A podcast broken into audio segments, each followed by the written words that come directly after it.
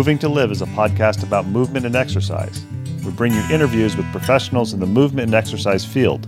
The goal is to provide information for other professionals and also amateur movement aficionados, people who understand that movement is part of what makes life complete.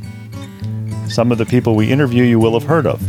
They're well known in and outside of the movement and exercise profession. Others you may not have heard of, but they have a great deal of knowledge to share. Many people doing the best work spend their time working with people, not working on their social media presence. We're going to give you a chance to learn from some of these talented and knowledgeable individuals, and we're going to learn along with you. Moving to Live podcasts are going to be short. Each interview will be long enough to impart usable information, but short enough to be able to be consumed in a single bout, during your workout, commute, or even during dinner prep. We all like long-form interviews, but time is valuable. Moving to Live wants to give you the option to learn and be entertained without needing to commit sixty minutes at a time for an interview. Give Moving to Live a listen.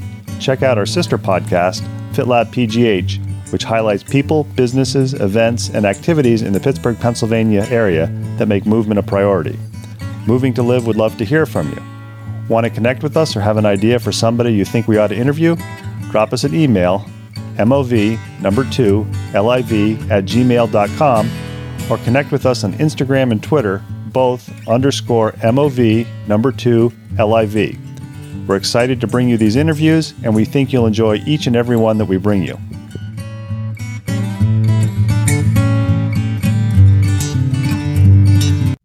Moving to Live and our sister podcast, FitLab P G H, firmly believe that movement should be treated as a lifestyle. That's why Moving to Live tries to bring you interviews with a variety of people involved in the movement fields. Some people you think are obviously movement-related professionals, other people you may not recognize it at first, but we think when you finish listening to the interviews, you will. Today, we're fortunate enough to sit down with Doctor David Loeber. Doctor Loeber was recommended to us by Doctor Pete Thomas, so a big shout out to Doctor Thomas for making the suggestion. Doctor Loeber is a functional medicine physician, and he is with Squirrel Hill Family Wellness Center.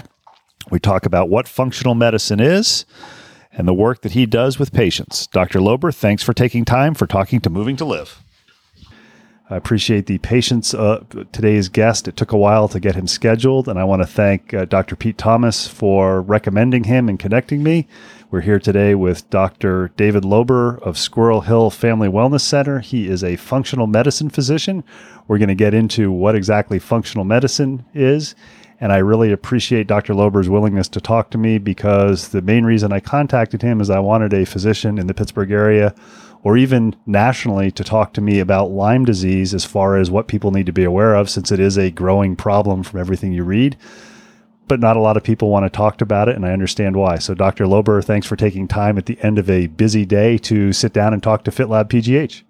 My pleasure. Thank you.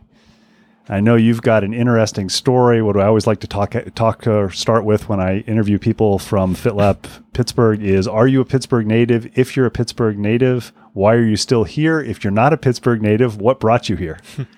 Well, I am a Pittsburgh native. I'm, um, I guess, a fourth-generation Pittsburgh native. Both of my sets of great-grand, great-great-grandparents were uh, coming in from various parts of the world. So they, they settled here in, in our Three Rivers community, and I you know, just became home. Like a lot of people, I think people get used to being here in Pittsburgh and family and comfort, and I've enjoyed being here and raising my family here, so don't foresee leaving anytime soon. I, I just like a lot of people, I traveled around. I went to school out of state. I went to Notre Dame for undergrad, and I, I went to Japan for a few years to, or actually a few months, to study abroad and learn the language and culture. And I was across state in Philadelphia for my medical school, so that was enough to drive me back to uh, the Pittsburgh area in itself. Then I did my training and my residency here in uh, U P M C, predominantly at, at Shadyside, also Presbyterian Hospital. And I worked for a number of years as a hospitalist, so an internist. My my board certification's internal medicine. I worked in that hospital setting for some time until I discovered what functional medicine is, and I, I'm sure we'll get into talking about what that is very soon here. And one of the things when I meet with medical professionals or any other professional is I like to know their story, and you have your story, or at least part of it, on your website. And I understand your late father was a physician, so I imagine that contributed to your eagerness and your decision to go into medicine. I'm always curious with uh, physicians with the multiple different specialties. How did you decide to be an intern- internist? Well, the internist, I kind of just fell into it. Yeah, I, my dad was a, a dermatologist, and my uncle was actually an internist. My mom worked a, alongside my dad as a nurse. My sister ended up becoming a nurse. Uh, it's kind of in the, in the blood, I guess. And so I had an, I always admired my dad, and he was always the most important person to me. And seeing the, um, the admiration his patients had for him, and the respect that they had, and the, you know, the the lifestyle that we were able to live from being a physician, and the family structure that we had, and we, we had I had a nice life growing up, and it's not always perfect for anyone, and there's things I'm sure we'll talk about that help shape who I am, but having his influence was enough for me to say, yeah, I want to be a doctor. And once I get into it, it's like I, I never found my my true niche, you know? And so kind of like the low point of uh, a water basin, I kind of fell to the, the internal medicine, because nothing else gravitated enough to me that, you know, I, I enjoyed being a physician and wanting to practice medicine, but none of the specialties ultimately grabbed me. So I kind of gra- gravitated towards just being a, a general internist. And so that's, it wasn't a glamorous story, but that's how I got there. And I know that people who become physicians often fall in a number of different patterns. There's some who their goal is to make as much money as possible. There's, just like in any profession, there's some who gravitate towards large practices or working in a hospital. And you mentioned you worked in a hospital for a while, although now you're in a solo uh, practice, which one of the things I like from the physicians that I've met who were in solo practices or in small practices, many of them said, you know, the reason I gravitated towards this or traveled the path towards this is because I originally got into medicine because I wanted to help people. And I found with the typical medical model where I had to see multiple patients a day, I just couldn't do that. I know we're going to get into a little bit more of your story about how you became involved with functional medicine. But when you were going through medical school and were working as an internist, was there any thought in your mind? It's like, okay, I'm enjoying this. This is very fulfilling professionally, but I think there's more. It took me a while to to realize that there was uh, a deeper level of healing for people. Um, looking back, the way that I was taught was through a, an M D medical school background was to diagnose people, to diagnose problems, to look what the history of present illness is, and to be succinct and to summarize very clearly what medications are on, what's the family history, social history, review of systems, physical exam, my assessment of what the problem is and my plan, and to do it in an efficient way that my attending physicians weren't looking at their clock, or the other people around me weren't getting bored, or making sure that I was doing it in the proper fashion. This was a training. This is how we were taught to be efficient, to see patients quickly, to see multiple patients, and to really do what we had to do to treat that patient for that particular problem, for where they were in front of us, either in the office or in the hospital setting. And that was what was taught to me. That was the approach that was laid upon me. And eventually, as I did hospital work for some time, you know, I thought about oncology for a little bit with my, my father, and you know, I did some research and, and almost went in, tried to go into that field. It, it just wasn't enough that I, I felt this passion for it, the desire. And when my dad died of cancer, that was really impactful for me. And I, I just never gravitated enough. And you asked about what was my motivation and, and things like that. You know, my motivation was to help people, to take care of people, to be a, a kind and good doc like my dad was. And you know, I just never felt like I was meeting that goal in a hospital setting, seeing the same, you know, kind of level of sick patients. When you came in, you're just kind of throwing them a life preserver to keep them from falling off the, the waterfall. And you know, I, I it got kind of difficult to do over time. And there's certain patients that it would just come back in after just a few days even, that they're just not getting by. And, and so it just was in the back of my mind for some time. It's like, what do, what am I really doing? Am I, I'm, I'm helping in a sense, but I'm not truly helping. I'm, I'm not getting patients to a better state of being. I'm just keeping them from falling off the waterfall's edge. And so it was this mentality, this this thought process that I had that kind of came crosshairs with where I was in my, my personal journey that I'm sure we'll talk about here soon. That it was what led me to, to look for a deeper purpose, to look beyond just what I was doing as an internist and treating conditions and not forming the best of connections with patients. And I know I wasn't in a primary care setting, but even when I did my primary care training and residency, it's the same kind of prospect. You only had twenty minutes, you you covered the, the basics, you refilled medications, you made sure they did their screening, you made sure that their weight and cholesterol and blood pressure was okay, and you didn't have time to really dive into what made them tick, why they were here, why the problem was was manifest. And, and that's something that I never was really even taught. And do you think, and I know this is probably something you may not have the exact answer to, do you think it was different when your dad and people of his generation went through medical school and did it, and it's changed more for when you did it and first became a physician, partially because of the changes in insurance and the increased healthcare costs, or am I completely reaching there? No, it's not a complete reach at all. I, I'm sure that it progressed even further from that mentality, but I think it goes back even further than that. I think you got to go back to World War Two. You got to go back to um, around that time when penicillin was first developed. In this this idea that we as as physicians or you know, pharmaceutical companies are, are trying to be able to overcome a condition with some drug, an agent that could be the panacea. And so this mentality of, of penicillin was the impetus for, well, if we can create a pill to treat an infection, why can't we have a pill to lower someone's blood pressure or to make their pain go away or improve their kidney function or treat cancer?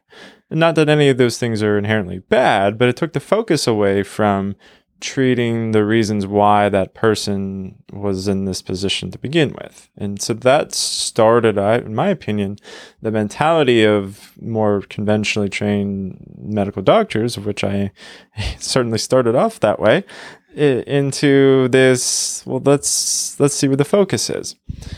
And I, I think there's a lot of deeper things that we'll, we'll get into that are, are just not even part of our vernacular in, in medical school training. When we look about stress and sleep and diet and movement and exercise and our personal relationships, our exposures to toxins, of which there's at least eighty-five thousand of them around in our world, um, chronic infections, environmental exposures. These are the factors that really lead to people being ill. These are the things that I was never taught about. And these are the things that I came to embrace and truly, you know, love about functional medicine.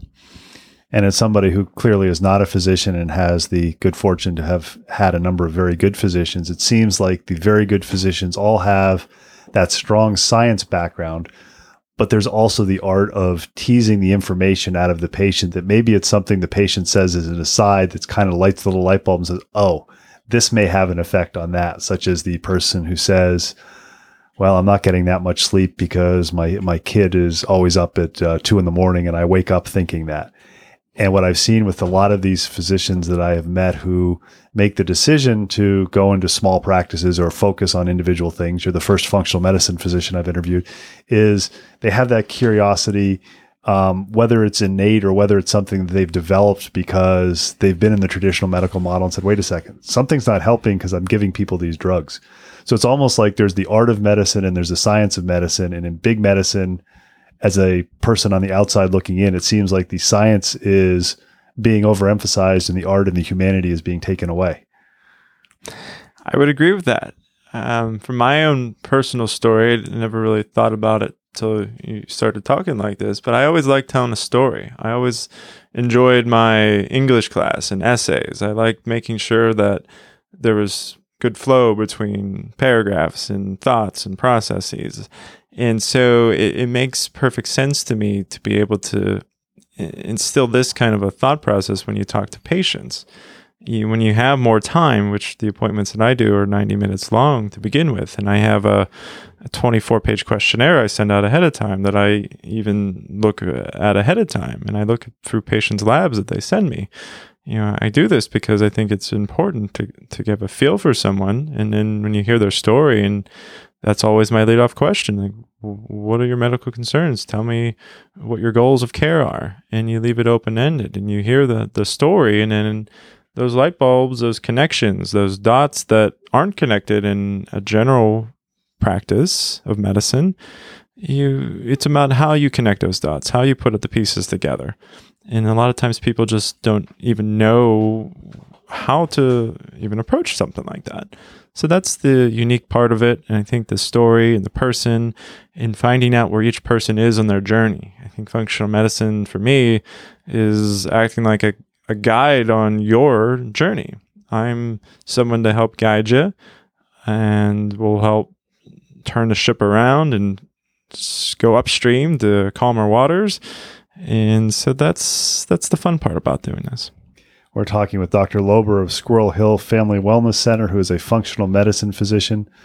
I have the good fortune of being able to read uh, either questionnaires or guest websites before I interview them. And one of the things that I noticed uh, with you, given the fact that I'm an exercise physiologist by training, is for a large, large period of your life, you said you struggled with being essentially obese. And that was part of your journey along with some uh, problems your newborn child had. I'm just curious, as somebody who moves, and I know a lot of our listeners are movement professionals, what do you attribute the fact that you were overweight for much of your life too? And then um, you talk a little bit, and I'm sure we'll talk more about changes in nutrition and stress management that helped you. But what do you attribute that for? Was it a, a lack of knowledge, a, a lack of inactivity, um, not understanding how to eat? Yes, all of the above, or something completely different? Sure. I, I think at an early age, it starts because the way our our American culture has developed over the last few decades. I think the, the advent of processed food and convenience and lack of time and the, the ability to prepare fresh food and not having a, a focus on, you know, real food and wholesome food and, and trying to have some idea of how we should eat. You know, these are all concepts that were completely foreign to to me and my family, and I, I grew up again with a doctor as a dad, and my mom was a nurse, and they were busy people. And so we we just, I remember going to the grocery store, I could put anything I wanted in my cart. I remember drinking Pepsi multiple times a day. I it was good at school, and I was good enough for my, my family, and yeah, I was was not a gifted athlete. I didn't move around too much. I I played, but the, the intake and output in terms of uh, my ability to, to lose weight was a struggle for a long time, because I, I just was not eating in a, a fashion that was conducive to, you know, being healthy. And this this is a mindset, and this this carried with me for a number, number of years. And I don't think it was the lack of my parents caring about me. It's far from it. I think it's just the attitude of food in our culture and convenience and not having the right mentality when it comes to how to eat and the method of eating, the art of eating. And that's a big part of what I do with a lot of patients. And I came to find this in my own journey. And I guess my journey starts with, um, I guess, from my firstborn child. So you, you read through the materials. And so my, my firstborn, Caden, he was um, born, gosh, he's almost eight years old now. And through him, we learned so much. And I think as a lot of parents do, they they learn how to they learn more about themselves as they look to care for others. And so with him, we were doing everything like we we should. We kept up with all of our usual, you know, O B appointments, and we gave him every vaccine as per schedule. We gave him every medication that he needed after um, birth. We were in a hospital. To my wife's true credit, she wanted to do it as naturally as possible. And we had a good outcome in terms of a, a healthy baby, but it was healthy in, in the usual standards. There's all these little laundry list of things that just started to develop. And I think a lot of the mentality is that, well, you know, all kids have eczema, all kids get infections, all kids have certain kinds of concerns. And then then you come in with the general medical mentality of, okay, there's eczema, well, that's, you just make sure you're um, putting on your steroid cream, or let's avoid certain kinds of formula. But my wife wasn't using formula. She was breastfeeding, to her credit as well, which is a great um, step for us. And um, I think it's a great thing for humans to be doing in general. But my my son's list just started to grow. He had cradle cap from an early age. He had this abnormal curvature of his neck, or t- torticollis. We had to do therapy for that. We um, found that he had significant eczema that got worse and worse over the, the first two to three years of his life. He, we could tell at age nine months that he needed to move his bowels because he turned bright red, and so we put him on the toilet. But that's not how things should go. And he, every two or three days, he was having bowel movements. And again, I didn't didn't know that was a terribly bad thing, because a lot of kids kind of like that. And so what really motivated us is that when he started having eczema so bad that he was starting to bleed from his skin lesions, like this is this is too much. You know, we we got to do something here. And my wife, Jacqueline, who's the reason why I'm talking to you today and the reason why I made my changes in life, was always a step ahead of the game. And we had met a very influential person. Her name was Judy Jones. She was a, a lactation consultant, doula coach. Um, she, she trained us in Lamaze. And so she was that spark that started off our mindset of, you know, trying to do things naturally. And it didn't obviously immediately ignite this spark. You know, we had a little pilot light that was was lit there that eventually um, became something more.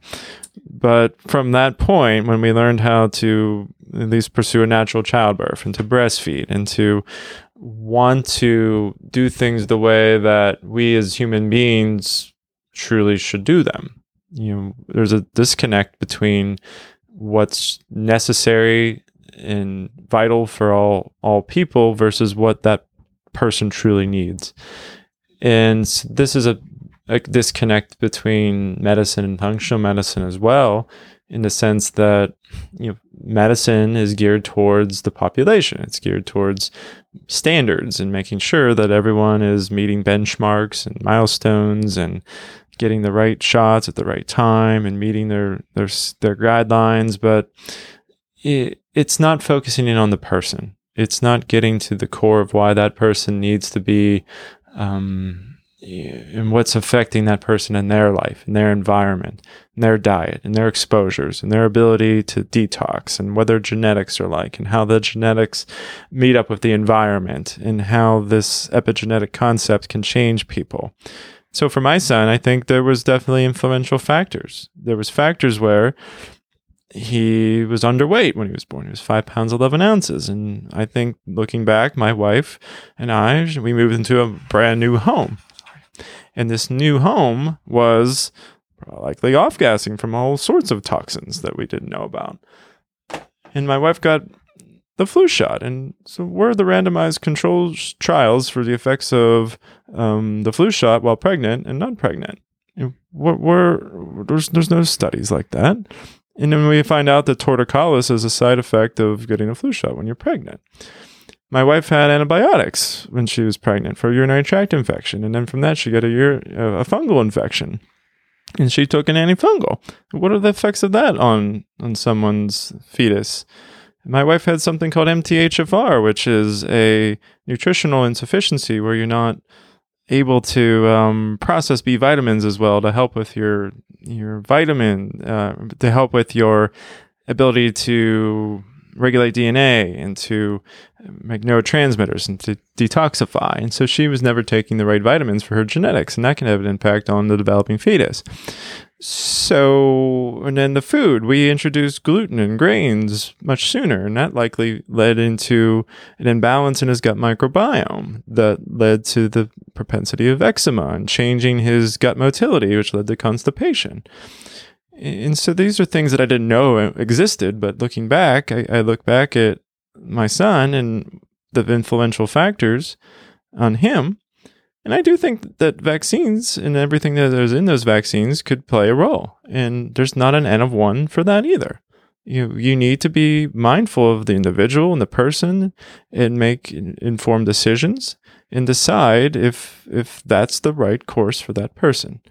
And so all these factors together really influenced us going forward. And it came to a head, um, it was beginning of January twenty fifteen, where I, my family and I, we embarked on this elimination style diet that eventually led to my son's eczema vanishing and his constipation resolving within three weeks of just changing how we ate.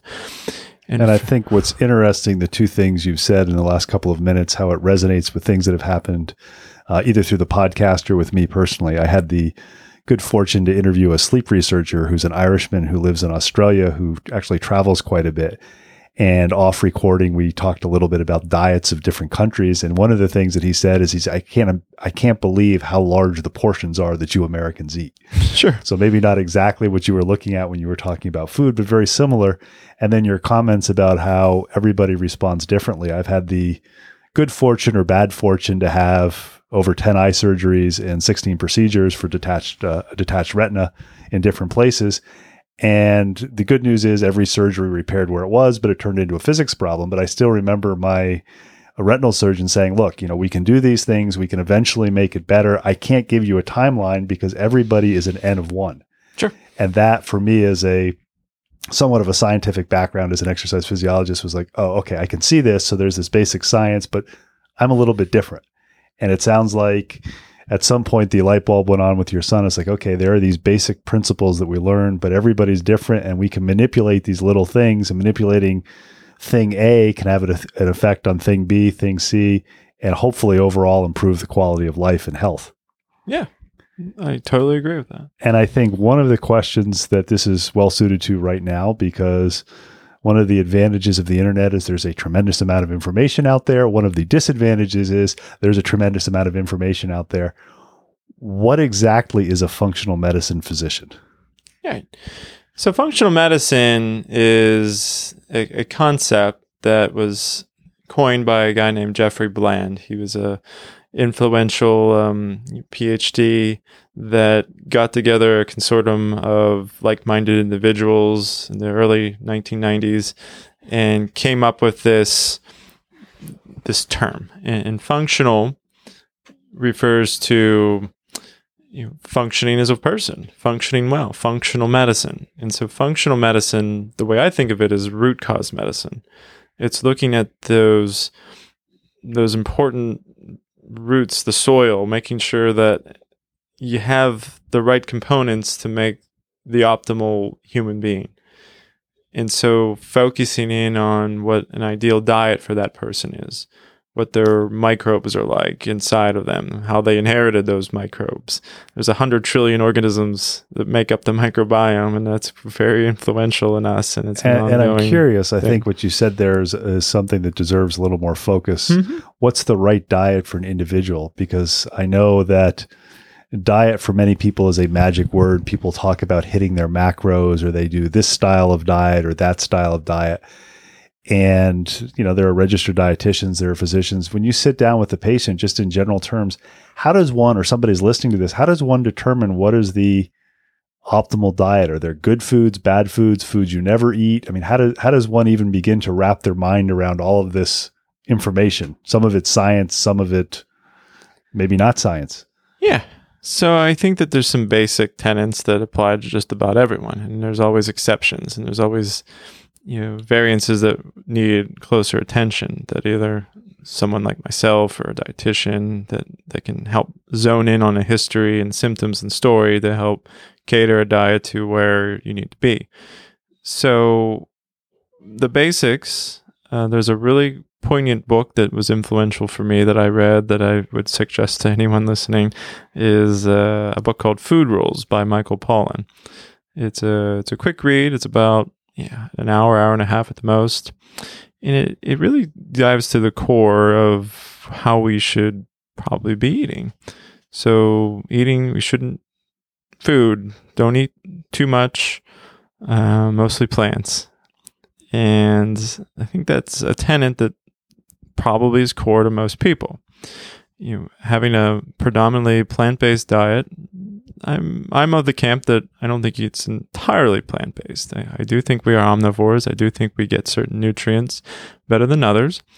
So eating mostly, eating plants, not too much, and to eat real food, to eat food that isn't been created in a laboratory, that is food that is ingredients that you can pronounce, that your grand- grandmother would recognize as food. It's not food if it comes from a car door window or where you pump gas. It's it, it's if it's advertised on T V, it's not really something you should be eating probably either. And I'm curious now versus five or six years ago when you first started this journey, are you looking back five or six years ago or have you and God, oh my God, I can't believe I ate that sort of thing? Or? Oh, every day. It's like, it's amazing that I, I, I literally in my senior year of college, there was a movie called Super Size Me that someone ate fast food every day for, I don't know, a month or two. I think it was a month. Yeah. I, I, I lived that out. I remember coming home. My dad says, what the heck happened? You looks like you weigh two hundred fifty pounds. I'm like, no way. And I got on a scale. I was two hundred fifty pounds. And so I, I know what that's like to feel that way. And I know the draw of food. I know that you can, food and sugar in particular is the most addictive force on the planet. And so if, if the right combination of, you know, Mm, not having the, the good relationships in life or, you know, being under a lot of stress or not having access to good food. But even then, I mean, everyone should be able to buy local produce and, and try to eat in the periphery of the grocery store and keep away from packaged and processed stuff. And that's, you know, ideally if you can eat organic as much as possible, if you can keep away from the stuff that's in boxes or bags, that's generally a favorable thing to do. Uh, what I do every time I meet with somebody is to meet them where they're at, to get a feel for where their diet is. I often will share my experience and story, and we we explore ways to optimize it. If, if we can, you know, get people to eat less food as a whole, to practice intermittent fasting, which is a great exercise, and lowering insulin and lowering the storage of adipose tissue and reducing inflammation, and, you know, helping out on that front is is really key. And I, I think that words like paleo and vegan and um, that the they're good words, or they're like a compass that can guide you. But I think individually, there's certain foods that are going to fit best for each particular person, and then we'll we'll look to get you on the the right ballpark and tweak things, and eventually people find out on their own a lot, like we did, what's the best diet for them. And I'm curious, all of these things you're you're describing are something I was fortunate enough that I don't know if by accident or by choice, my parents kind of invested in me. I know my dad didn't like things that were sweet, so we always had natural peanut butter. But one of the things you're describing with this sorts of things is it takes more time to prep the food than the pull up to the gas station and get the prepackaged food. How do you approach that with your patients as far as they say, well, you know, this is all great, Doctor Loeber, but, you know, I, I work sixty hours a week and my wife works uh, fifty hours a week and we're, our kids are in Little League and my daughter is, is playing soccer. How do you Do you, do you offer them, do you kind of suggest small baby steps, or is it all or nothing? Oh, it's never all or nothing. Yeah, I think any step that anyone can take towards trying to better their nutrition and diet is a worthy step. And that's a pitfall that some people have, that they think that, well, if I can't do this, I'm just not going to do it. And so that that's just the wrong mentality. I think it took me several years to get to a good place. And so I can sit here and tell you about it. But I, I know it's it's not an overnight flip the switch thing for most people. So it's about f- making gradual changes. It's gradually... Un- Like those glitches, you ever seen The Matrix? It's the, the glitches in The Matrix. Eventually you can unplug from the matrix of our society and, and some of the, the, the things that kind of hamper us and connect us in poor ways. So w- if you make one change at a time, if, if you say, I'm not going to eat, you know, drink pop, you know, that's probably the first step for a lot of people. If you can get away from pop, great. And then why don't we try and limit the snacks, or, you know, try and eat less grains or carbs, no extra sugar, you know, finding where the person is, what they're willing to do. Change is, is a, something that needs fostered. And some people need those fans of change flamed, and time is a big constraint. You not having the time or the resources to devote towards it. So that's a tough one. And especially if it's, you know, two working parents and, you know, a family, you know, you can't devote as much time for those things. So that's when you got to be, you know, have a plan in place, and, and have a meal plan, have a game plan for the week. Make sure that you're on track of quick and easy if you need to, but quick and easy in a good way. And there's these cool things like instant pots and, you know, slow cooker recipes, or, you know, really good salad that you can prep ahead of time. It it, it takes effort, no matter what, but f- finding the way to at least get you on the right direction, I think, is key. And then eventually, people will. Everyone that's followed through with diet changes in my practice has generally felt a lot better when I did it. We're talking with Doctor David Loeber of Squirrel Hill Family Wellness Center. He's telling us about his journey into becoming a functional medicine physician. And a few minutes ago, you gave us a definition of a functional medicine physician. But there are specific trainings or certifications that you can get to do this. You can't just wake up one day as a physician and say, hey, I'm a functional medicine physician, or can you? I think it's you, you can, but it's not easy. It, you know, I can call myself functional medicine now, uh, in part because I've done some training. I've gone through the Institute for Functional Medicine. I've taken all their coursework and their exam to be considered a certified practitioner. Without that training, I didn't have the tools to really understand how to think differently. And so there's some physicians who might be thinking differently right now. They might be actually doing a lot of these things, but they're They're constrained by managed care and time constraints. So there's a lot of great docs out there that I think want to do something different and know something different, but in their situation where they're at, they just aren't empowered to, to do those changes. So it's about taking that leap. And for me, it was it was like gradually getting up to the edge, and over a course of three years... getting ready to, you know, transition fully from my, my hospital days to this approach. And so everyone's in a different position. I think getting the extra training is, is vital to understand the framework, to think differently, to apply the principles of understanding how organ systems work together and not in silos, which is a, a theme that we were taught very extensively. And it's good to have the physicians who are experts in their silos, because there's a time when you may need them. My goal is to keep you from ever having to need them, to swim upstream, to figure out things ahead of time, to, to find out why there's imbalances, and to try and um, make those appropriate changes and understand how the body talks to each other. So it's a different framework. It's, it's thinking in systems biology and how your gut can affect your skin or how your... Um, Your bones can be impacted by your toxin exposures in the world. And so there's no end to the connections. And so it's this extra training, this mentality, and the way you think about how the systems of our body are connected is just what really brings functional medicine to um, to the place where it's at. I know I've got one of the clients that I work with is an, an engineer. And when I talk about muscles and activation of muscles and movement with him, when we first started moving, working together, he would think of it as an engineer. And I had to explain, well, if the body is dynamic, it's not just unchanging systems.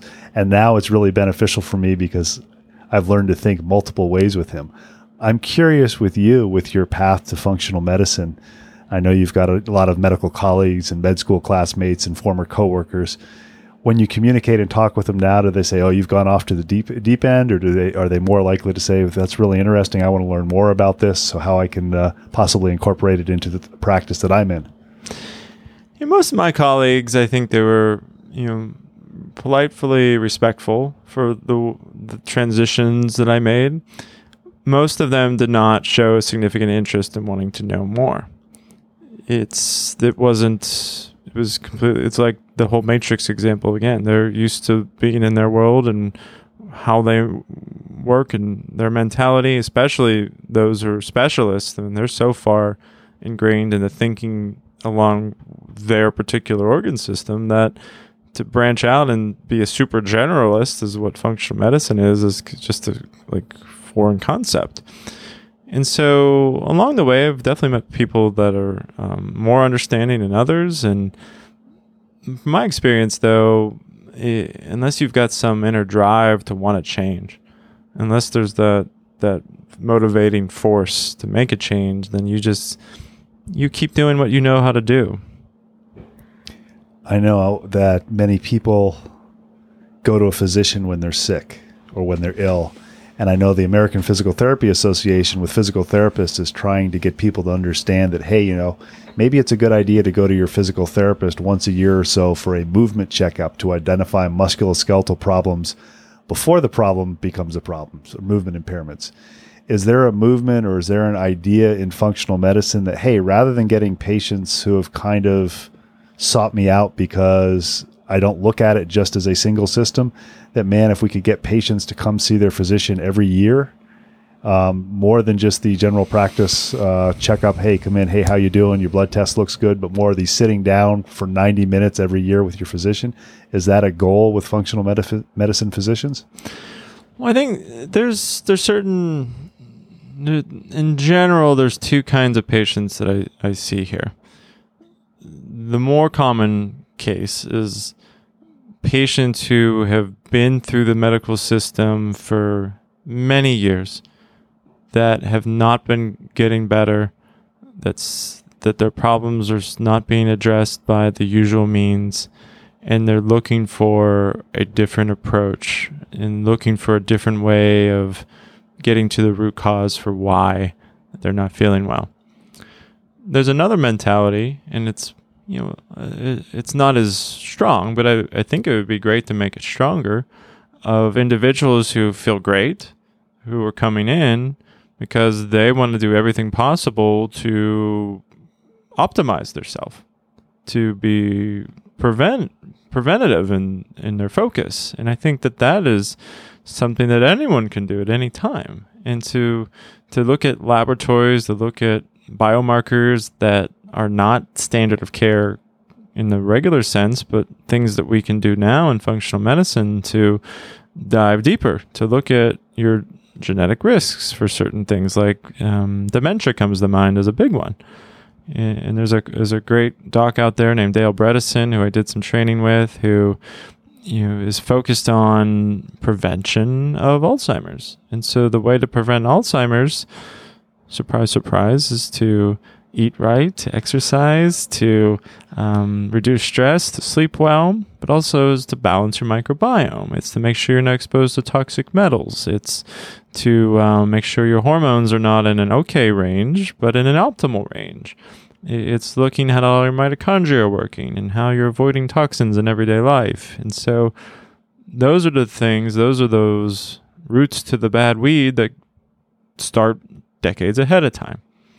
Especially if you've got a family history of a certain condition or risk. You think of functional medicine evaluation. And so the initial one's ninety minutes, but from there we can do sixty or thirty minute sessions, and just you know, wherever anyone is and what their goals are, I can help help them facilitate them. We're talking with Doctor David Loeber. He is the owner and physician at Squirrel Hill Family Medicine Wellness Center. He's given us a really good background on how he transitioned from being an internist to being a functional medicine physician. One of the things, or one of the reasons, the main reason I wanted to talk to Doctor Loeber is because he was willing to talk to me a little bit about Lyme disease. And FitLab Pittsburgh and Moving to Live are both based in the Pittsburgh area. And anybody who follows the news knows that ticks are a growing problem. There's a variety of reasons, environmental, et cetera, like people say they are. And Pennsylvania happens to be the state with the most cases of Lyme disease. So I'm hoping Doctor Loeber is willing to talk a little bit about Lyme disease, uh, what people should be aware of, not necessarily not getting outside, but steps you can take, and also what to do or wh- why you're concerned about it. So I know one of the things uh, from my research that I've done is I've seen that there kind of seems to be two camps in the medical community with Lyme disease. One camp says, yeah, it's a problem, and the other camp says it isn't. And I know just from looking and doing some research on it, it seems like some physicians believe that, oh, if you're bitten by a tick, if you do a test, if that test is negative, don't worry about it. Another group says, well, you have to look deeper. There's additional tests, and it may be more than just a simple dose of antibiotics to cure it, because it appears from what some of the research is saying that it's something that can become a chronic disease that, fitting right into the func- functional medicine model, it can affect many, many different systems. Well, Lyme isn't an easy topic. And I think Lyme is that that foot that opens up a big door. And behind that door is a, a whole nother way of thinking about um, why people can be feeling ill. So, so I think the best place to start is, you know, I don't have the C D C guidelines in front of me, but I, as a general internist, we were taught to, I think that approach, my mindset of Lyme, the one that I started with in my training, is good to review, and then we can progress from there as to where I am now. And so with Lyme disease, we're taught to look for characteristic signs like um, flu-like illness, um, the bullseye rash. Um, sometimes if, if the Lyme manifested later on, you can have w- more joint pains or monoarthritis, but you know, polyarticular pains can be a concern, and it can proceed, if it goes even further, into neurologic disturbances, things like Bell's palsy. Um, you can also get, um, concerns with Lyme carditis and heart block and arrhythmias. So Lyme is, it's not a zebra. It's it's on most people's thoughts around here. I think that it's not a terrible stretch to get docs to, to consider it, especially if some of those symptoms are in presence. So some sort of notable neurologic symptoms, or if you find that you're having arrhythmias or palpitations and you get an E K G that's suggestive of any kind of a, um, a heart block, especially, is is warranted enough to get a conventionally minded doc to think about Lyme. Acute tick bite and febrile illness, or acute pain in a joint, um, having the bullseye rash, obviously, are all, you know, incidents for you for even empirically treating and or testing. So when it comes to a test, doing a standard blood draw and getting a uh, ELISA screen for Lyme, if that's positive, it runs it through a Western blot, a confirmatory test that gives you a certain number of bands that may or may not be present that reflect certain proteins involved with the, the Lyme organism. And so there's this C D C notion that a certain amount of bands is suggestive of either an acute infection, the I G M antibody, or a more, you know, I guess chronic, for lack of a better word, an I G G antibody response. So typically an I G M manifests, you know, roughly about a month or so after you've been bitten. I think that's a common error, is if you get a blood test too soon, it could be a false negative just because those antibodies haven't kicked up yet. And then the I G Gs, uh, this, the more lasting immune response that you can have from an exposure. So for some people, it fits very nicely. You get the acute signs or symptoms of Lyme, you do or don't get a confirmatory test, or you start an empiric treatment with doxycycline, the patient's symptoms get better, and they stay better. And so the issue comes where the controversy, where the smoke is, is that not everyone fits into that nice model. And so I remember distinctly, I was speaking at a, a conference when I was just starting out on functional medicine. I did some of these outreach conferences to local groups, and there was a local cancer group that I talked to and just opened up the floor to questions. And they asked me, well, what are your thoughts about Lyme disease? I'm like, I don't know. It's, a, it's an infection that you get, and we treat it with doxycycline, and we take care of it. And I could hear the... could see the eyebrows rolling in this group. These were some pretty progressive minded folks. So Lyme disease was not a, a huge focus of my functional medicine training. I think they gave us one lecture on it in general. And you know, I didn't look for Lyme disease as a, a treatment focus. It it found me. It found me square in the face when I started talking to patients. And a certain constellation of patients kept on coming in.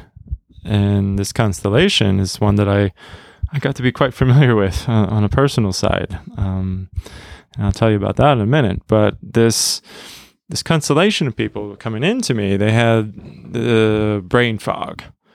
They had ongoing joint pain for years. They would have chronic fatigue. They'd have trouble sleeping, anxiety or depression. And I'm curious, back before you had the additional training, if they came to you as an internist with all of these symptoms, what would you have thought? What would you, what would you, what would your first impression be, or what would your second impression be as far as what their illness uh, was? Oh, sure. Oh, I mean, if they had joint pain, we'll take a pain reliever. If you've got depression, here's a antidepressant, or go see a, uh, a psychiatrist. If you've got chronic fatigue, well, let's make sure you're not anemic. Or your thyroid, and, and just the they, tip of the iceberg thyroid test. If they came in with multiple ones of those sy- symptoms, which my understanding is for some people with Lyme, they can have that, what would your thoughts have been? Would it have just been multiple different drugs? Oh, of course. It, it, there wasn't a unifying factor for these constellation of symptoms. And I think that you know, some of these symptoms can manifest in the way you live your life and your exercise and your diet, but it, it just happens too often that the same kind of symptoms, these pictures, were, were coming in to my, my practice. And when I started off, I focused on improving the gut, and the gut's really central in functional medicine. If you heal the gut, then you can, you know, have all these downstream benefits from it. And that's for certainly true. But the people that I would do that on, just did that with the diet and exercise and the right supplements based on testing, they didn't improve. They didn't feel any better. And initially when you started, what was your impression with that? Did you do these things that in your training said this should make them better, and they weren't getting better? What were your thoughts? It was like, yeah, am I in the right line of work? Did I learn enough? Am I, it was like questioning my, you know, my training, especially early on. It's like, I'm just getting my feet wet and getting used to seeing patients. And, you know, it just, just wasn't in my consciousness yet to think that there's this chronic inflammatory response syndrome, which is a C I R S, C I R S, which can be at the root of a lot of these systemic type illnesses. And what was it that kind of lit the light bulb to say, hey, this might be related to something as simple as a tick bite? Well, there was this this undercurrent from this meeting I went to about Lyme. So I picked up a book and I read through this book. And so I got a, an impression how Lyme could be a multi-symptom condition. And so I got I joined an organization called I L A D S. And so the International Lyme and Associated uh, Disease um, is what it stands for, I L A D S. Uh, society at the end. And so when I joined I L A D S, I got much deeper awareness of the chronic manifestations of Lyme and how it's an organism that can evade the immune system, that can change its shape and size, that can go intracellular. And I think the biggest takeaway that I took is that if one's immune system is not in a place in order to combat this infection, then it can linger on. And so immune system function and the the impact that one's immune system has on clearing these microbes from one's system, there's a different presentation when you've got an acute, raring Lyme presentation versus an ongoing chronic inflammatory response that could be stimulated by an immune system that's not equipped to be clearing these pathogens as well. They they stick around in a low-grade, ongoing, it's like you got a, a tack in your foot that you just, you don't see the tack if it's there. And you, the process is such where it might be Lyme, it could be other things. And so there's multiple triggers to an ongoing immune, overactive immune response to pathogens and environmental exposures. And so this chronic inflammatory response, Lyme is one, if probably it is the most common thing that can, you know, be at the public's consciousness of this, this mystery illness. But it, it comes down to the person. And so you may have Lyme. I could have Lyme in me right now, but my immune system's working well and I'm containing it and I don't feel any bell effect from it. I've had a cousin of mine who got bit by a tick. He got thirty days of doxycycline and he's been fine. I'm curious, uh, just say, for example, that I do have Lyme. Uh, you know, I was bit by a tick at some point in the past and I have Lyme and my immune system is strong. Uh, is there any, th- any evidence that, man, maybe I should get tested and go on some sort of drug to kill this bacteria, or is it something that maybe I'll never have problems, or I won't have problems as long as I keep my immune system strong? Yeah, we're a petri dish for all sorts of microorganisms. You know, we're not alone. we're, we've got one hundred trillion microbes in us. So if you go on a witch hunt for every single microbe that could be bad, that's not the mentality in my mind. The Lyme itself is not there secreting poison. It's not secreting some inflammatory toxin. It's not like Ebola or anything like that. It, the Lyme is almost an innocent bystander, other than it's a foreign invader and your immune system recognizes it as such. In the acute setting, yeah, it, you, it's riling up your immune system. It's trying to attack it. You get the characteristic rashes and inflammatory response.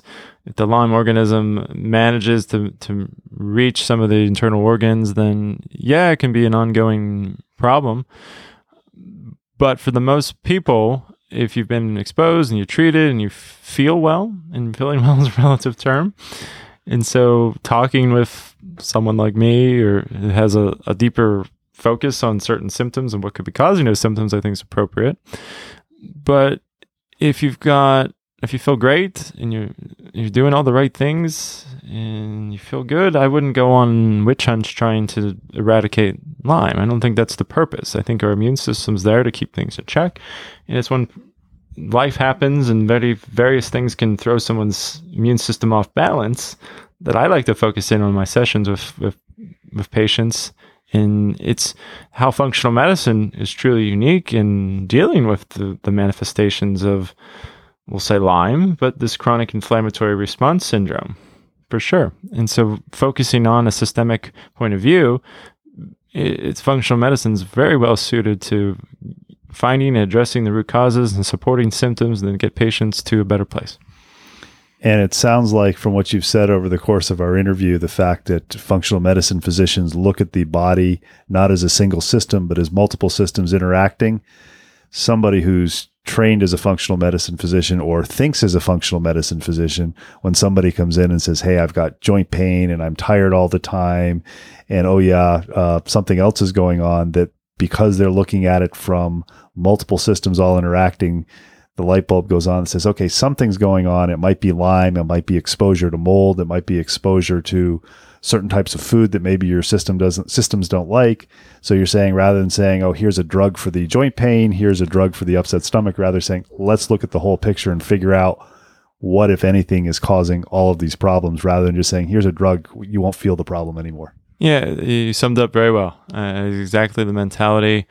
You mentioned mold. I don't know if you have an understanding of it, but mold is is one of the worst things in the world uh, in terms of creating this chronic systemic response.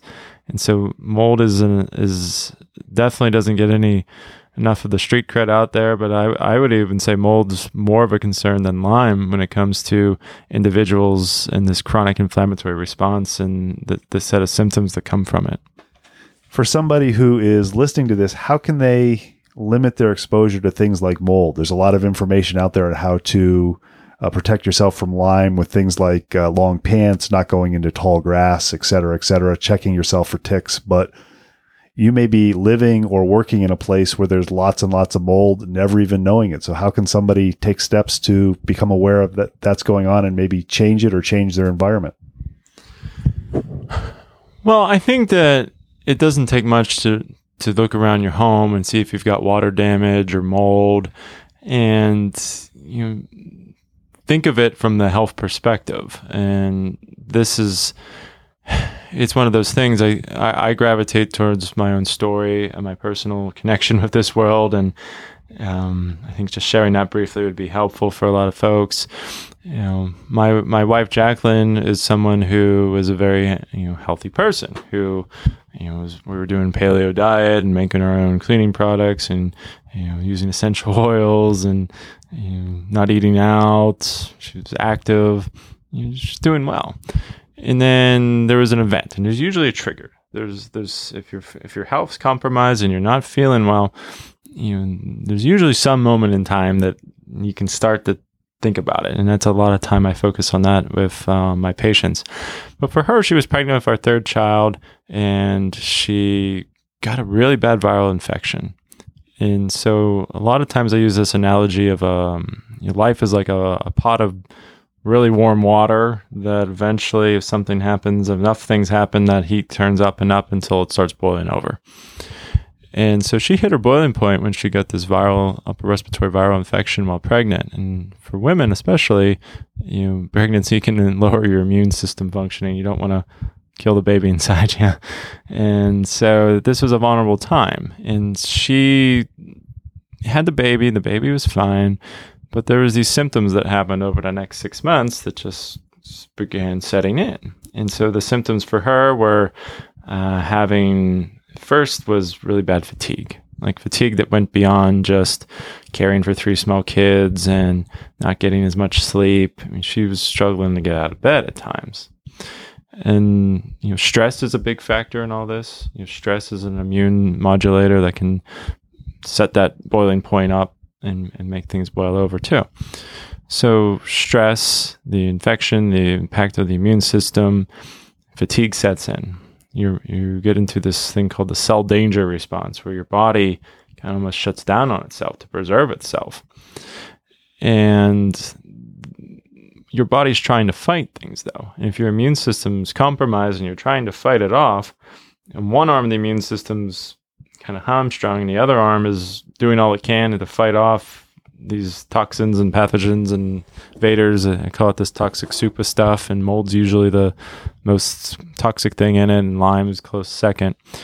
And so my wife, in the matter of six months, she started to get profound fatigue, this brain fog. She started to get joint pain. She started to get palpitations. She started to get dizziness. She started to walk into certain buildings and feel extremely environmentally sensitive and not feel well at all. And I had to go and pick her up. And so knowing that I had, my wife was now like a patient, and this is a, an earlier time for me in, in my, my journey. I've just been doing this for a year at the most. It, it, I knew enough to know that mold was a factor, that if, if you've got, if you're environmentally sensitive, if you're chemically sensitive, if you're easily set off by things, there's a chance are that mold could be impactful. So we had a leak in our home that happened. We had um, um, a leak in our bathroom tub that happened years ago, but that boiling point set in, and all the stuff that she could contain before, if a properly functioning immune function, she couldn't anymore. So we did some testing. We found that she had urinary mycotoxins. So mold gives off mycotoxins. Mycotoxins are what causes trouble from a systemic point of view. And we had to do some some thorough cleaning of our home. We had to get rid of uh, certain you know, porous items and materials. We had to get rid of all the carpets in our house. We had to put containment units up and take care of the mold and do special, you know, enzyme cleans and deep cleans. And uh, it, and we had to detox her. We had to get the mold toxins out of her system. We had to, you know, it's like a sink that if the water's running, that's the inflammation. You need to have the drain going. That's our detox. And we need to um, make sure that the water's not flowing over the side. And, and that's the when the symptoms happen, when those inflammatory symptoms, and inflammation is the cause for just about every symptom that she had and just about every symptom that most people have. So we need to support the people symptom-wise, but we have to get to the root. So cleaning up the environment, detoxing these things out of her made a huge difference. But because of the mold, I think a, a Lyme exposure that she had at some point manifested. And so she got most of the way better with getting the mold out, but then we found out about the Lyme. And she ended up testing positive for four of the four of the bands on the C D C criteria, and you need five to be considered Lyme. So I guess I shouldn't have treated her, but we did. And just treating that Lyme that wasn't this acute tick bite or, you know, the bullseye or the fever, she got much better. And so it's a matter of establishing that balance and keeping their immune system intact and making sure the environment's clean. So I guess the advice would be, if you've got a set of systemic concerns, if you've got a point in time where you can trace back to where it started, if you think about environmental history or exposure to water damage or mold, um, those are the the signs that, you know, coming in to, to talk to someone like me or get an eval would be a, a good thing to do. We've had the good fortune to be talking with Doctor David Loeber of Squirrel Hill Family Wellness Center. I think the most important take-home message of this is physicians are excellent uh, practitioners and clinicians, but the most important person for providing information for them to give them the best opportunity to help you is yourself. So be curious. Don't be afraid to ask questions, and don't be afraid to consider that there are multiple factors that can affect your health. Doctor Loeber, I want to thank you for taking time to talk to FitLab Pittsburgh and also Moving to Live, since you'll be on both podcasts. Yeah, it was my pleasure. Thank you so much for having me.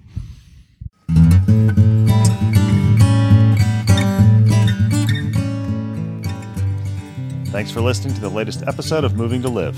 Make sure you check out the show notes for contact information for our latest guest, as well as links about all the things we talked about. Intro and exit music is Traveling Light by Jason Shaw. You can subscribe to Moving to Live on Stitcher, Apple Podcasts, and Google Play, and be notified about new episode releases. Have any questions, comments, or suggestions? Drop us an email, M O V number two L I V at gmail dot com. Connect with us on Twitter or Instagram, both underscore M O V number two L I V. Please tell your friends about Moving to Live. It's a go-to place for information for movement and exercise professionals and amateur aficionados who understand that movement is part of what makes your life complete. Until next week, keep on moving.